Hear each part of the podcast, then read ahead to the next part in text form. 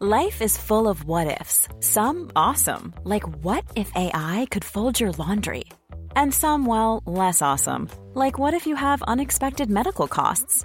United Healthcare can help get you covered with Health Protector Guard fixed indemnity insurance plans. They supplement your primary plan to help you manage out of pocket costs. No deductibles, no enrollment periods, and especially no more what ifs. Visit uh1.com to find the Health Protector Guard plan for you.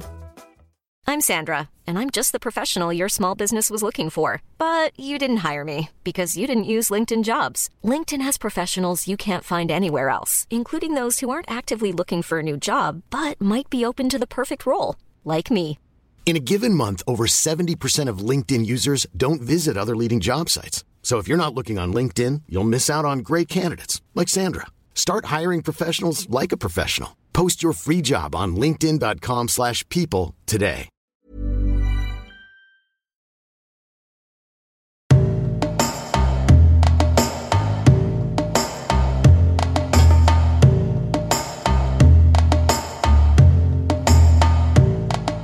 Nu kör vi. Nu kör vi. Hej hjärtat. Hej och välkomna till podden Resan hit, Elcim Yilmaz. Hej, tack. Tack för att jag får komma. Hur mår du? Jag mår bra, sa jag och eh, med undertryck. Men det gör jag faktiskt. Jag har inte gjort på länge, men jag gör det nu. Vad härligt. Har du haft den känslan, det är oschysst att jag frågade i, i podden, där du innan du har träffat någon och när du träffar den personen känns som att vi redan känner varandra. Ja. Den känslan har jag med dig. och jag, jag har aldrig träffat dig. Nej, och vi fick egentligen... Det var ju för att eh, det var bara någon mail. Ja, Men, och sen, tror nej, du ja. Men jag kanske kände till dig innan. Och jag känner till dig för jag tror att du är agent, eller på något sätt har någon connection med Mia Skäringer. Mm, vi har jobbat ihop. Ni har jobbat ihop. Mm. Och det var nog genom hennes Insta, eh, inte för att jag känner henne, som jag typ hittade Mm. dig för ganska länge sedan. Faktiskt. Flera Ja, år sedan. Vi har jobbat ihop jättelänge. Till och från. Till och från. I olika projekt och så gör vi lite grejer tillsammans. Mm. Ja, vad häftigt. Gud, alla Berätta. dessa, alla dessa vändor man tar innan man möts. Ja, faktiskt. Men jag, jag har en... Ja, precis. Nu, jag smörar inte men det var en sån här... Inte bara att vi har träffats förut och jag känner dig nästan.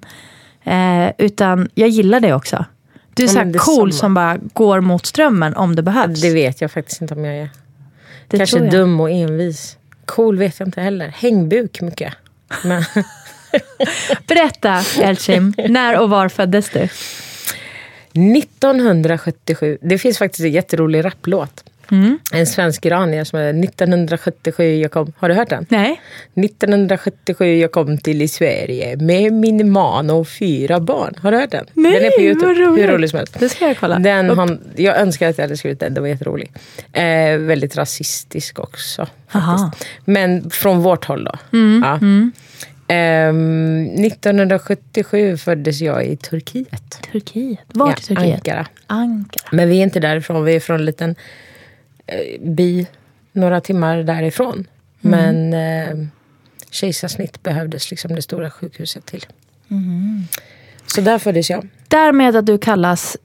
Jag tror du är mer känd som super, superturken än Elchim Ja. Yilmaz. Eller hur? Väldigt få vet vem Elchim är. Eh, jättemånga vet vem superturken är. Är det All- skönt eller är det, är det medvetet? Eller det... Nej men det var inte medvetet alls. Alltså, det var, jag startade bolag för 15 år sedan och eh, ja, så var det en, min dåvarande mentor och chef, Jan Lapidot, som jag fortfarande vänder mig till. Eh, han, han tyckte att jag skulle heta Superturken. Så sen ditt dess, företag Superturken då? Nej, vad coolt. så att, eh, sen dess har det Han legat är det här måste ta superpersen. Ja men det måste du. Faktiskt. Och det är ganska bra för alla bara, ja ah, men du är supersvennen och så är jag super, ja var det. Det, det är inte dåligt. Liksom. Patent och registreringsverket ringde mig när jag skulle registrera bolaget då. Eh, eller Bolagsverket kanske det var. Ja hej hej, ja vi har fått in din ansökan här. Menar du verkligen superturken? Ja. Är det dåligt eller? Ja. De bara, nej men alltså är inte det lite rasistiskt? Hur kan det vara rasistiskt att vara turk? det kan inte vara, alltså det finns säkert turkar som är rasister, men det kan inte vara rasistiskt att vara någonting. Alltså min existens kan ju inte vara rasistisk. Men de menar inget illa. Nej, för jag tror de menar, jag tänker på min uppväxt, antingen de skällsord man fick höra Mm. var jävla svartskalle, Turkjävel. jävla turk och hem till Turkiet. Ja, men för Man då bara, var ju alla... jag har aldrig varit i Turkiet. Vem är turk? Vem är turk? Vem är åker Nej, men på den tiden semester. var ju alla turkar och greker och jugoslaver. Så att då orkar inte någon annan hålla reda på något annat. Nej, men det var ju ett skällsord menar jag. Liksom. Det var Turkkiosken och turken Ja. på hörnet. Turkduschen eh, och allt. Mm. Ja. Turkbo, ja, gud, vi kan hålla på hur länge som helst. Tyvärr. Eller du så är det fick- bra. Det Men- beror på. Det, förlåt, beror på. vi, vi backar här. 77. Mm. Du är ganska jämngamla faktiskt. Görgammal är jag. Mm. 42. Nej, 41. Hur gammal är jag? Eh, jag fyller 42 nästa gång. Och jag fyller 40 nästa gång. Så jag bara Gud vad roligt. Det är så bra att vara 40 plus. Är det det? Ja, älsket. Faktiskt. Skitbra. Jag, jag återkommer mars, 21 mars. Då firar, vi, då firar vi dig. Ja, ja, absolut. Man ska fira livet. Det, jag, det, tycker, jag är, det tycker jag är härligt faktiskt Mm. varenda gång. Och hälsan, att man lever. Jag är glad över enkla saker. Ja, men det är så som inte håret enkelt, ibland. Ja, men precis. Faktiskt. Men du, så du föddes i Turkiet, Yes. Ankara. Och eh, om du skulle berätta om din barndom lite kort. Alltså det, man minns ju inte så mycket. Jag vet att vi kom till Sverige. Vi flyttade hit 86. Mamma hade redan kommit första vändan. Eh, turkar höll jag på att säga. Men morfar kom hit först av alla. Började jobba på varvet i Göteborg. Bygga båtar och jag vet inte vad. Och sen så tog han hit sin familj. Och då var morsan äldst av fem. Och då var hon så pass att hon började gymnasium. Alltså hon gick högstadium och gymnasium i Sverige. Och eh, läste till frisör och levde liksom på 70-talet. Det är Jävligt, Du vet, det var så här chaps och fula tröjor och frisyrer och allt var bra. Men sen var det ju dags för henne att gifta sig. Liksom. Aha, Mm, så då fick hon intressant. åka hem efter gymnasiet och välja. Ska du ha en, två eller tre? De- De får ju välja så här. Vill du ha nummer ett, nummer två eller nummer tre?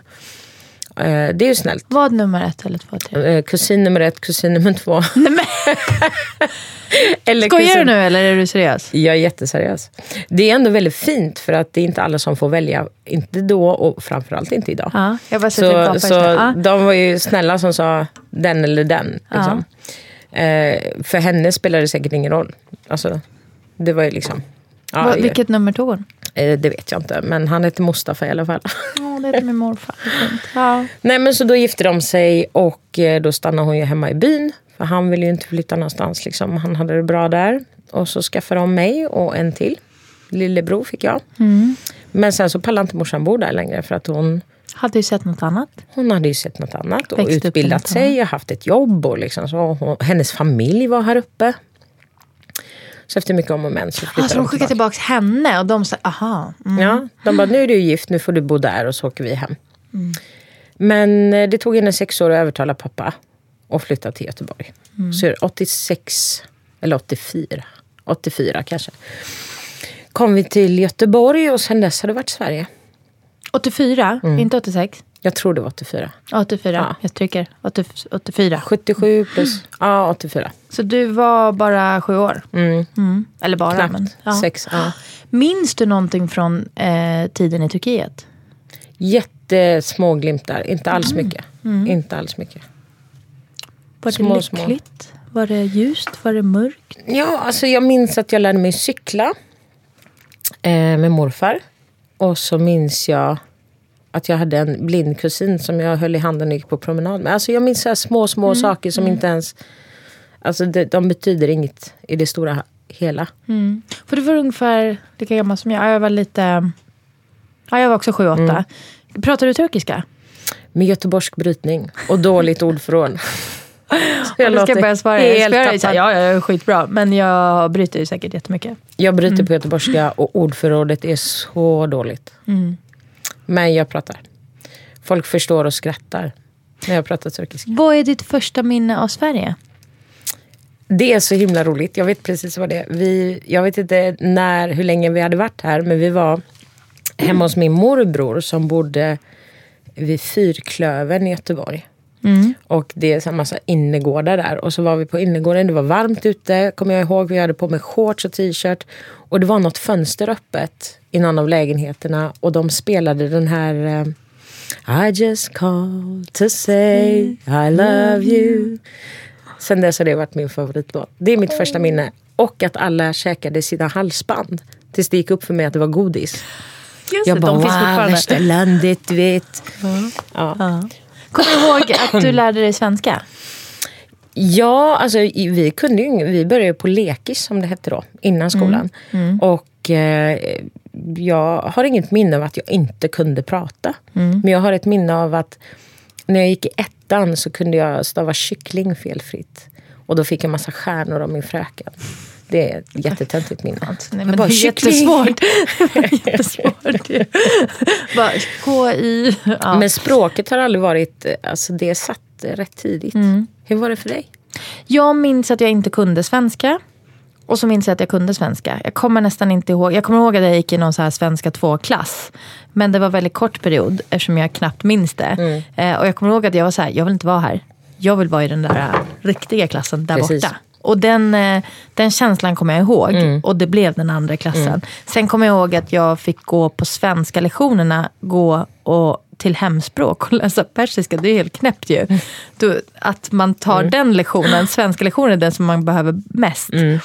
Ja, men jag, jag kommer ihåg, jag har gått nästan ett år i skolan i Iran. Så jag kommer ihåg att jag tyckte att det var nästan som ett skämt. Skol, ja, matteboken speciellt då. Att det var så enkelt, så enkelt, så enkelt. Så det var så här, äh, okej, när kommer de komma med den riktiga matteboken där man inte behöver färglägga äpplen och bollar. Eh, ja, men det är ungefär det jag minns. Liksom. Eh, språket, jag kommer ihåg mitt första svenska ord också. Mm, vad var det? Jag tror jag berättade i någon podd tidigare. Det var eh, Ali, är ju jättevanlig namn eh, i våra länder. Eh, och så, jo, jag kunde hoppa, att man hoppar. Liksom. Och lärarna, eller vuxna, pratade om Ali hoppa. Varför säger de att Ali ska hoppa? Vi har ingen som heter Ali. Varför ska han hoppa? Det tog mig en stund innan jag fattade. Ah. Ja, de menar alla, alla. Allihopa! och jag kommer ihåg den här aha-känslan. Jag bara, aha. Det är typ det enda. Så här, om man säger Jag har inget, i mitt minne, jag tror att man efterkonstruerar mycket självklart. Men jag har inget minne av att jag inte fattade. Däremot har jag ett stort minne av, eh, för jag gick, i, jag gick inte i eh, svenska 2 som det hette då, utan jag gick i vanliga klassen. Och sen så, Från början? Ja. Det var bra. ja men för jag, jag tror att det var ett år på lekis som gjorde att jag kunde, jag kunde svenska ganska bra. Jag tror det, jag vet inte. Men sen så skickade de mig på hemspråk när jag gick i tvåan eller trean. På lågstadiet, på turkiska. Och jag hatade den där jävla Yes, läraren. Nej, inte vet- läraren, men usch, Nej men alltså vet du, våran var så äcklig för han bara han Nej, skulle liksom, äcklig. ja men han var så talanglös människa. Han, han skulle prata om hur vi såg ut, om vi hade nagellack. Du, du får inte ha nagellack. Så jag började bråka med honom. Alltså jag är bråkig sen jag föddes. Så jag bara, men du får inte bestämma hur jag ser ut. Du får inte bestämma om jag ska ha nagellack eller inte. Och just det, hans problem var att om man ska ha nagellack så får det inte vara avskavt. Utan man måste göra rent varje dag och sätta på nytt. Jag bara, ain't nobody What? got time for that. Du vet, jag Alla går i ettan. Ja, vad vill du? Liksom, dra åt helvete. Så att, eh, jag bråkade med honom så mycket så jag vägrade gå dit. Mm. Och mina föräldrar insåg att det var lönlöst så att jag slapp. Mm. Så jag gick på hemspråk några månader. Då måste jag ställa en fråga. Har du barn? Ja. Går de på hemspråk? Eller har de fått gå på Nej. hemspråk? Det här är lite roligt. Hon går inte på hemspråk. Mm. För att eh, när vi skulle skriva upp henne eh, så sa de pratar ni språket hemma? Och jag bara nej, för det gör vi inte. Vi Mm. pratar inte så mycket turkiska. Det är jättedumt men vi gör inte det. Och jag Mm. vet, ja det är bra med två språk och ja det är bra att ha bla bla. Men det krävs otroligt mycket Men jag pallar inte. Jag, har, jag är ensamförälder, har en dygnet runt. Och eh, att eh, få henne att inte drunkna, lära sig simma, cykla. Alltså allt man ska lära dem. Och de ska kunna klara sig liksom, i livet. Eh, med den vardagen de har. Och sen ska man laga mat och allt det där. Då har hemspråket varit liksom så här, vi tar det snart. Och så har man skjutit på det. Men jag vill bli, jag, hon kan lite så här. Hon förstår mer än vad hon pratar. Men jag har inte prioriterat det. Det är jättedumt. Och då så sa de om hon ska ha hemspråk så måste vi, hon måste ändå prata det hemma. Vilket är fucking rimligt. Så att, eh, då har jag sagt att hon får ansöka om hemspråk när hon har ett grundspråk. Hur gammal är hon? Sju. Ja, hon är sju. Åh, hon är så Alltså hennes svenska är ju perfekt. Mm, såklart. Och eh, har ett ganska bra ordförråd. Liksom. Men turkiska väntar vi. Hon bor ju inte där. Nej. Och där behöv, då behöver vi inte fokusera på det. Jag skyller på, jag, jag är ju en svensk man, så jag skyller på, hade vi båda varit persiska så hade vi varit, pratat mer persiska hemma. Då brukar mina persiska kompisar som är gifta med, det är inte så många, men de som är det gifta med, de bara, fan inte så mycket mer Inte hemma hos oss." alltså. alltså. För mig var det så här, hon började ju förskolan när hon var ett. Och då var det så här, det är viktigt att hon kan eh, förstå och kommunicera själv. Liksom. Jag är hungrig, jag har ont, jag, ring mamma. Eller vad det nu kan vara. Du vet. Och eh, då får jag fokusera på det. Och det var det enda viktiga. Allt annat får ju komma sen. Pers som jag är, nej inte Mm. där. Jag har, ju, jag har ju nötter med mig till. Åh, Vi måste ha nötter när vi sitter och pratar. ja det måste vara. Gud, jag har spelat här, in. fågelfrön. Ah, nej, det har jag inte. Där går gränsen. Det pallar man inte. Det får du när du kommer hem till mig istället. Ja, snart. Ah, gud. Men du, ehm, så du kom till Sverige med mamma och pappa följde med snällt till slut? Mm. Pappa, ja. ja. snällt vet du. Han följer med. Han följde med. Eh, också ingenjör. Mhm. Eh, men började jobba som busschaufför. Som så många ingenjörer före och efter honom. Ehm, och lillebror. Och så fick jag en till bror Mhm. här i Sverige. Så ni är tre. Och ehm, blev dina föräldrar integrerade? Vi ska prata Alltså lite morsan var, ju, morsan var ju väldigt integrerad. För hon kom ju så ung och hon hade gått i högstadiet, gymnasiet. Eh, fått, eh, hon hade utbildat sig till eh, frisör. Så hon fick ju liksom, hon var ju all in. Pappa var väl, hur ska man säga om pappa? Han var väl eh, jävligt ointegrerad men ändå integrerad. För att han levde med en kvinna som var en självklar del av samhället och vi liksom direkt. Så att han var ju med men ändå inte. Han hade ett motstånd. Han ville ju aldrig bo här. så att han ville liksom inte. Men han jobbar ju. Eh, och jobbar upp en skön bitterhet med det. Och eh, Mot samhället eller mot mamma? jag tror mest eh, för sig själv. Att han av, övergav sina egna liksom, du vet, idéer. Du vet det är som det här med 40 års vad vill jag vara, vad vill jag göra, vad, vem är jag, vad har jag för ambitioner? Och sen så inser han att liksom, nej, min fina ingenjörsutbildning räckte till busschaufför i Göteborg. Det kanske inte var så kul för honom. Men han hade heller inte någon, eh, nu hittar jag på för vi har aldrig haft det här samtalet han och jag, men vad jag såg så hade pappa aldrig någon drivkraft för att på riktigt ta tag i det och göra något annat. Min mamma däremot, en riktig entreprenör. Alltså hon, hon har ju liksom alltid jobbat, hon har startat eget. Hon har, liksom, hon har haft den här drivkraften. Pappa är mer så här... Det, Du vet. Det Så är ju att, eh, personlighetsrelaterat, ja. det kan ju vara lite olika saker. Nej, men på den tiden också, så jag vet inte hur det är nu, men det var rätt, mycket, det var rätt öppet. Öppet mål. Man kunde göra väldigt mycket. Jag tror, det, jag tror Ehm, att mycket mm. var enklare då. Många av mina gäster pratar om att deras föräldrar typ gick in på, inklusive mina Mm. egna föräldrar, du vet, gick in på ett ställe och bara, här vill jag jobba, får jag jobba här? Ja, så fick de det.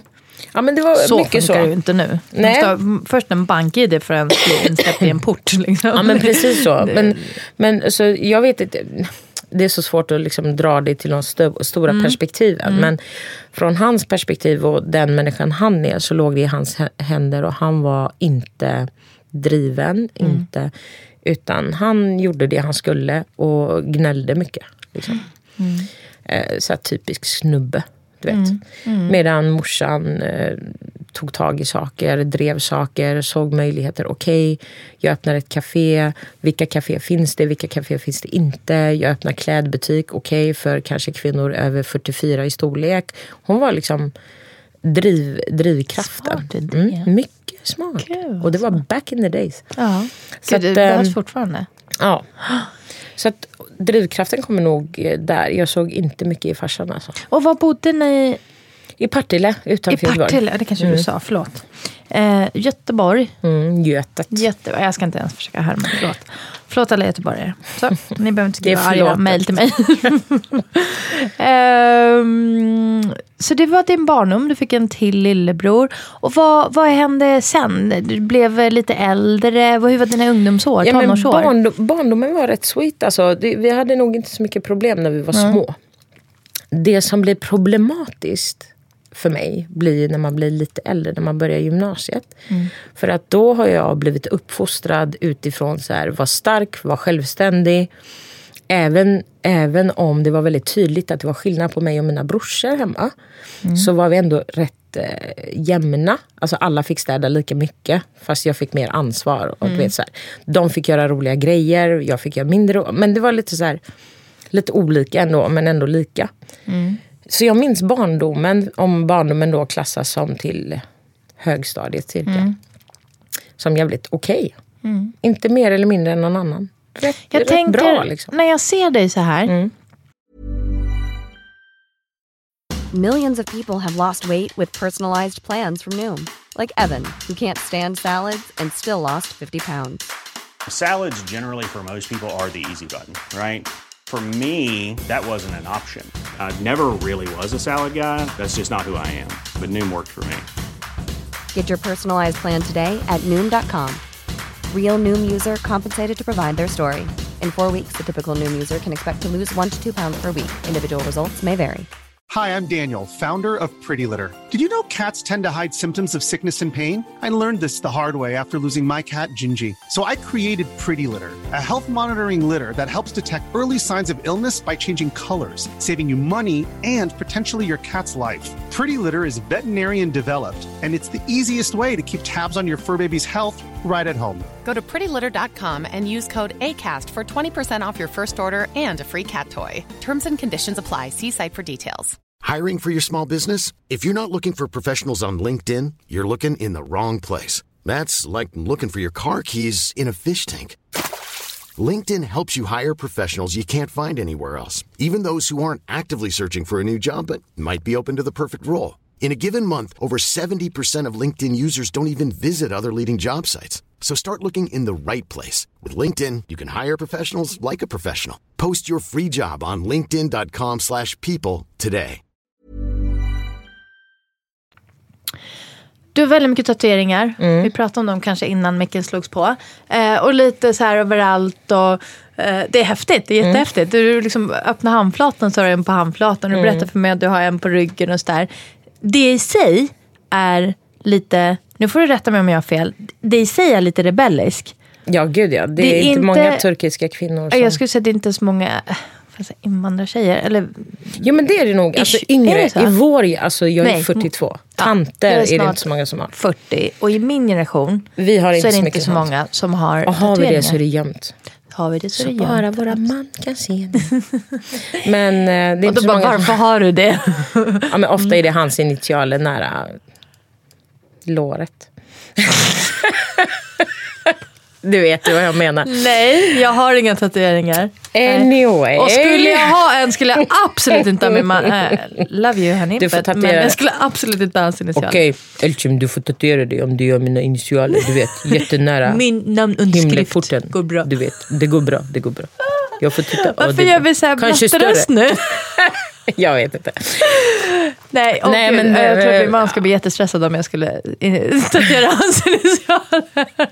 Eh, Jag skulle då ha i så fall mina barns Ja. namn på något sätt. Nej, men Tatueringarna kom långt, långt senare. Då- Jag började tatuera mig när jag var Men jag 25. tänker att du är väldigt... eh, Du, du är väldigt rebellisk. Du är ju...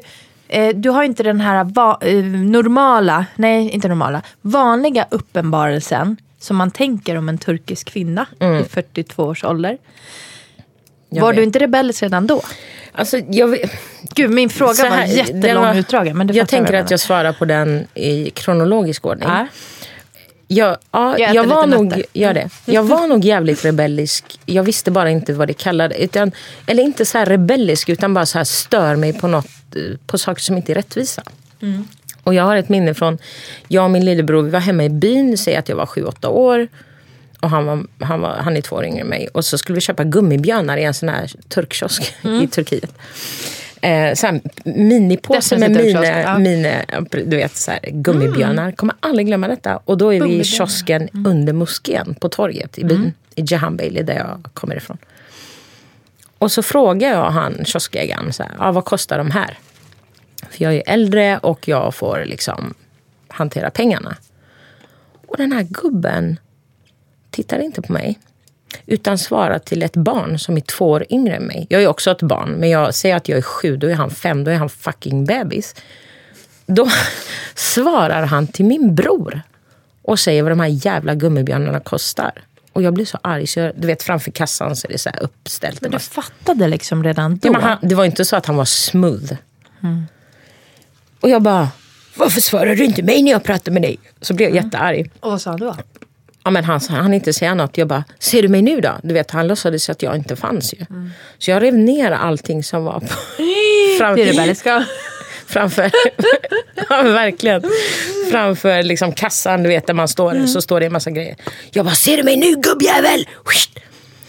Så där var Säg det på jag. turkiska. Åh gud, vänta. Jag har inte pratat. Vänta, vänta. Nej, men jag måste... vill jag gärna lära mig. På turkiska. Gavron Adama. Ja, men det får man inte säga. Nej. Usch, för fy vad dåligt. Ja, men jag skrek på honom och så rev jag ner allting. Och sen så, du vet, då var helvetet igång sen. Men så har jag alltid varit. Jag tycker inte om när det inte är rätt. Sen har jag lärt mig genom åren att inte agera från att inte riva ner. Och vara liksom, då var jag ju sju. Eh, Men det ledde till att jag, när jag var 14 så blev jag engagerad istället. För det var en lärare på gymnasiet som sa så här, har man några problem med någonting då räknas inte ditt gnälla om du inte agerar. Och det var det bästa, bästa som någonsin... Ja. Så du får bara gnälla om du köper det i handling. Alltså du köper, genom dina handlingar köper du gnällrätt. Du vet. Och då började jag engagera mig i skolrådet, elevorganisationen, elevskyddsombud, skoltidningen, all in. Jag är heller inte lagom.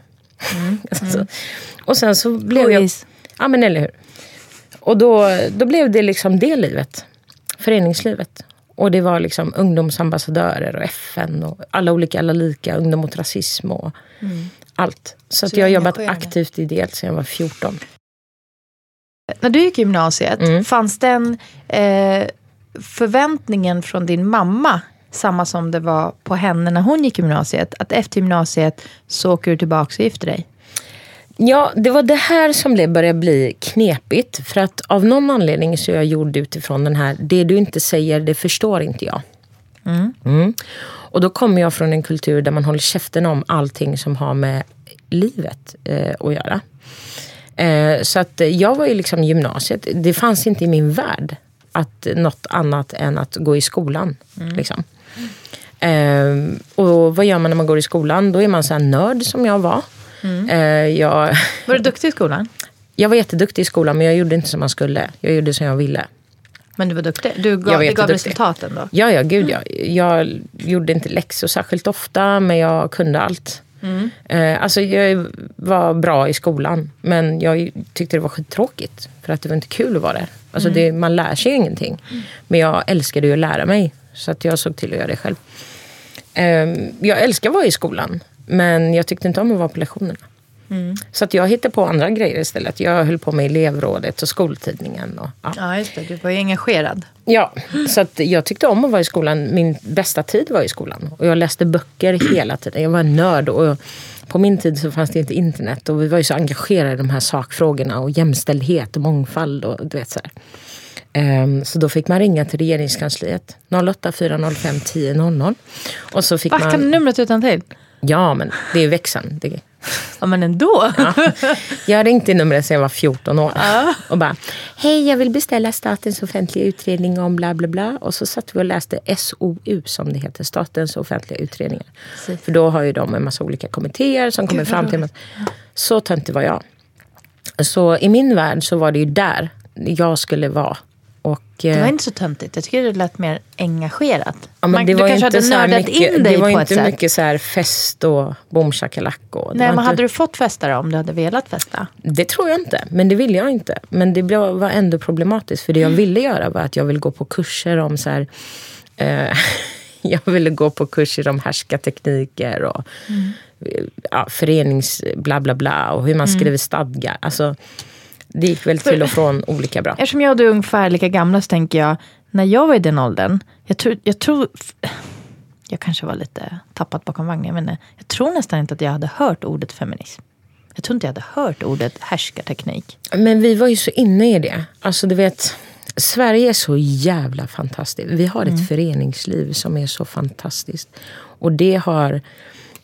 Alltså man lär sig så jävla mycket och ju mer man lär sig desto mer inser man att man inte kan. Så att då har man ännu mer att lära sig. Och det, det är så underbart liksom, att förstå de sammanhangen och göra dem liksom, och gå på kurser och träffa andra så här, jättenördiga. Så här, nu ska vi skriva en proposition. Hur ska vi formulera den? Du vet, så här, jättenördigt. Eller eh, gå på ronder med, som elevskyddsombud med rektorn och bara mm, det fattas halkskydd på trappan där. Det är inte bra. Hur ser det ut med tillgänglighet? Alltså, Vi blev inpräntade demokrati väldigt tidigt. Även Ja. om det inte heter demokrati. Men Och det heter inte på- feminism då. Nej. Men det är ju feminism. Det handlar ju om rättigheter, mångfald, jämställdhet. Då var det väldigt mycket jämställdhet. Mm. Det är väl senare som vi har börjat liksom använda feminism mer vardagligt bortanför liksom den finlitterära högakademikerna. Du vet. Mm. Och så även arbetarbarnen. Ehm, Men ja. gymnasiet och förväntningarna på dig att åka tillbaka gifta dig. Nej men de fanns inte. Åka tillbaka och gifta sig fanns inte. Men förväntningarna var att eh, du ska vara oskuld och du ska vara hemma. Mm. De förväntningarna tog det ett tag innan jag förstod. För de var också outtalade. Eh, jag vet inte hur jag ska förklara det. Nej men jag, jag, vet du, jag förstår precis. Ja, och det är så svårt att förklara för någon som inte fattar. Du vet vad jag menar. Det gick upp för mig när jag gick i ettan eller tvåan och blev kär i Marcus Andersson. Oh, Helt fel. Marcus Andersson. Helt fel person att bli kär i, enligt alla andra. Men han var så snäll och fin. Men, och då var jag så dum i huvudet. Så då kom jag hem till mamma och berättade att jag var kär i Marcus Andersson. Och när man var kär i någon på den tiden, då, det sista man gjorde var att berätta det för den personen. Så Marcus visste ju ingenting. Nej, det är klart. Mm. Jag kunde ju hela hans schema utan till. Men han stackaren visste ingenting. Men det blev ju inte bra hemma då. och det var då ja, det gick upp för mig. Nej, men, sa jag? fick väl gå mycket stryk. Din jävla... Du vet. Ehm, och då gick det upp för mig. Att det fanns de här. Och du gick till gymnasiet alltså? Och jag är inte så... Jag har nog... Då var jag ju ung och väldigt, väldigt, väldigt osmidig. Eh, fortfarande väldigt dålig på att hantera när någon säger till mig vad jag inte ska göra. Det var fortfarande, vad sa du, gubbjävel? Ja, då var jag mer raging fucking lunatic och ung. Nu, kan man, nu är man 42 så att man är bättre. Liksom. Men eh, jag eh, hanterar inte det så bra. Utan då var jag så här arg och då skulle jag rymma hemifrån och du vet, och hålla på. Um, stackars Marcus får så mycket skit alltså. Ja, men han fick skit. Ja, för jag... Vadå, blev han varse om att du var kär i honom? Ja, till slut så blev han det för att det blev ju värsta grejen hemma. Och eh, jag tyckte det var så pinsamt så att en dag efter skolan så beslöt jag mig för att stanna kvar i skolan. Så gick jag och gömde mig på en toalett liksom. Och så gick jag inte bara hem. Tänk dig, man kommer inte hem på hela natten. Det var ju riksknas. Alla morbröder, mostrar, alla var på stan. Herregud, det där var ju inte genomtänkt. Det var inte det smoothest. Men skitsamma. Ehm, Och då fick han skit. då fick han skit. Vad har du gjort med henne? Han bara, jag vet inte. Jag vet inte, jag ute och går med hunden. Jag har ingen aning vad du snackar Stackars Marcus. Åh, förlåt för allt. Vi fick en puss. Men i alla fall. Eh, men eh, ja. Ehm, så gymnasiet var stormigt. Då började, då började jag förstå att den världen jag trodde att jag levde i, det liv jag trodde att jag levde och den personen jag trodde att jag var, inte var det som andra trodde om mig. Och det blev besvärligt. Och, det, och, och särskilt då, ända sedan dess hatar jag saker och ting som är outtalade. Alltså, jag hatar när folk tror att jag ska förstå saker. Det, jag klarar inte det. För att hela min barndom har bestått av så här, du borde ha fattat. För att min blick var lite skarp. Eller min röst. Eller, man bara, nej. Eh, aldrig, du vet. Men i alla fall, och då började det gå käpprätt åt helvete. med vår relation. För då började jag ställa frågor och då började jag liksom bete mig. Och så hade jag ju kunskap också. För jag hade ju utbildat mig och kunde en massa saker. Jag visste vad som var rätt och vad som var fel och vad som var rättigheter och skyldigheter. Och du vet. Vad gjorde du då? Nej, men då började jag ställa frågor så här. Varför får inte jag? Varför ska jag? Och då kommer det ju så talanglösa svar. Typ, ja men det är inte du och det är män, du vet de är som djur, man kan inte lita på dem. Nähä, men om de är djur, varför ska de få bestämma över mig? Oj, ja men det blir inget bra. Och sen så gjorde jag massa talanglösa grejer. Så här, bråkade bara, var allmänt jävlig. Och, och sket i vad de sa gjorde som jag ville. Och det blev inget bra. Vad hände jag- efter gymnasiet? Nej, men sista veckan på trean i gymnasiet så får jag ett jobb. Som projektledare för ungdomsriksdagen och måste flytta till Stockholm. Jag tackar ja. Och så säger jag ingenting till mina föräldrar på hela sommaren. För jag tänker jag måste bara jobba i sommar. Så att jag jobbade på ett café under sommaren. Tjänade ihop lite pengar. För jag skulle flytta till Stockholm i augusti och börja jobba. De visste inte om det.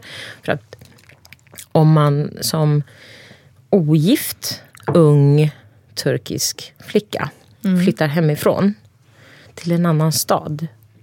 Alltså då, då är det så här, hej jag har öppnat Bordello AB. Liksom. Eh, så jag försökte dra på det så länge som hos mig möjligt. var det okej om du skulle plugga i en annan stad. Men bara flytta Men ni hem. iranier har alltid varit bra på det. Ni har alltid låtit Ut- folk plugga. Mm. In the name of utbildning så gick allting bra. Men, Men bara flytta kom- hemifrån. Va? Vad ska du? På min tid var då plugga. plugga. Alltså mina kusiner som är typ 10, de, de har fått göra det. Men För de är jag- yngre dig eller? Ja. Det, det förändras ju. Mm. Men jag var ju den första, liksom, om man säger. Ehm, och så var jag fett osmidig. Som man ju är när man är 18-19. Mm. Men fuck it.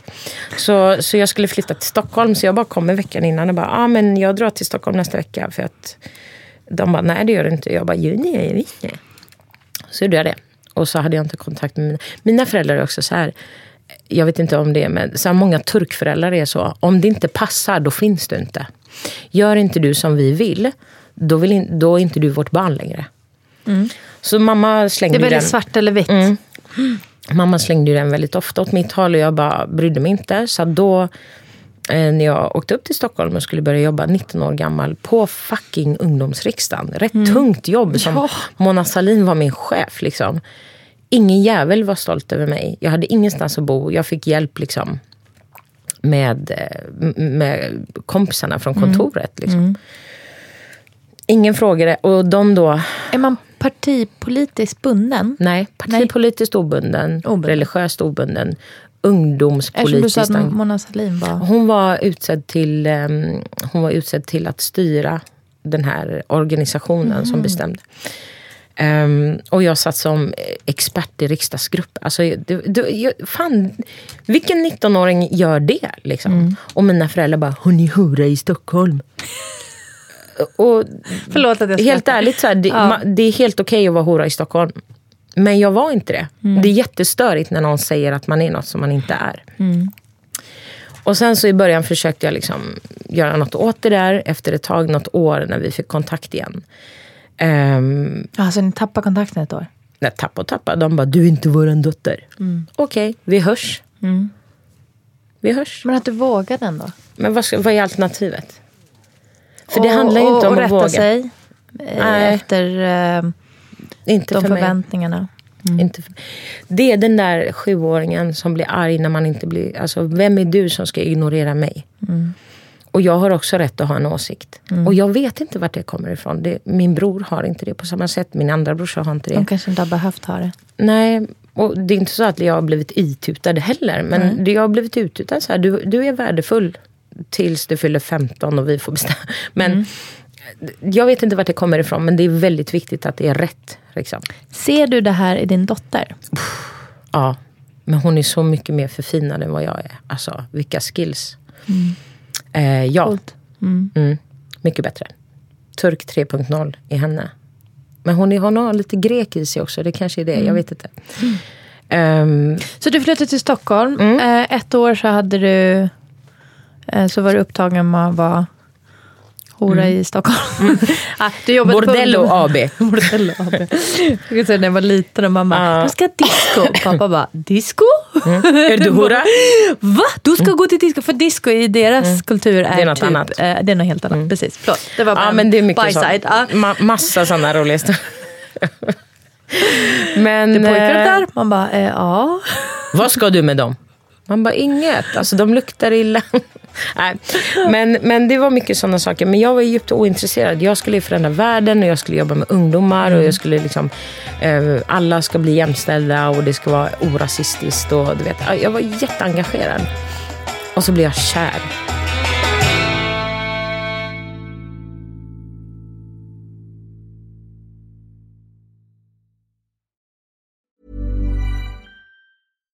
Even when we're on a budget, we still deserve nice things. Quince is a place to scoop up stunning high-end goods for 50 to 80% less than similar brands. They have buttery soft cashmere sweaters starting at $50, luxurious Italian leather bags, and so much more. Plus, Quince only works with factories that use safe, ethical, and responsible manufacturing. Get the high-end goods you'll love without the high price tag with Quince. Go to quince.com slash style for free shipping and 365-day returns.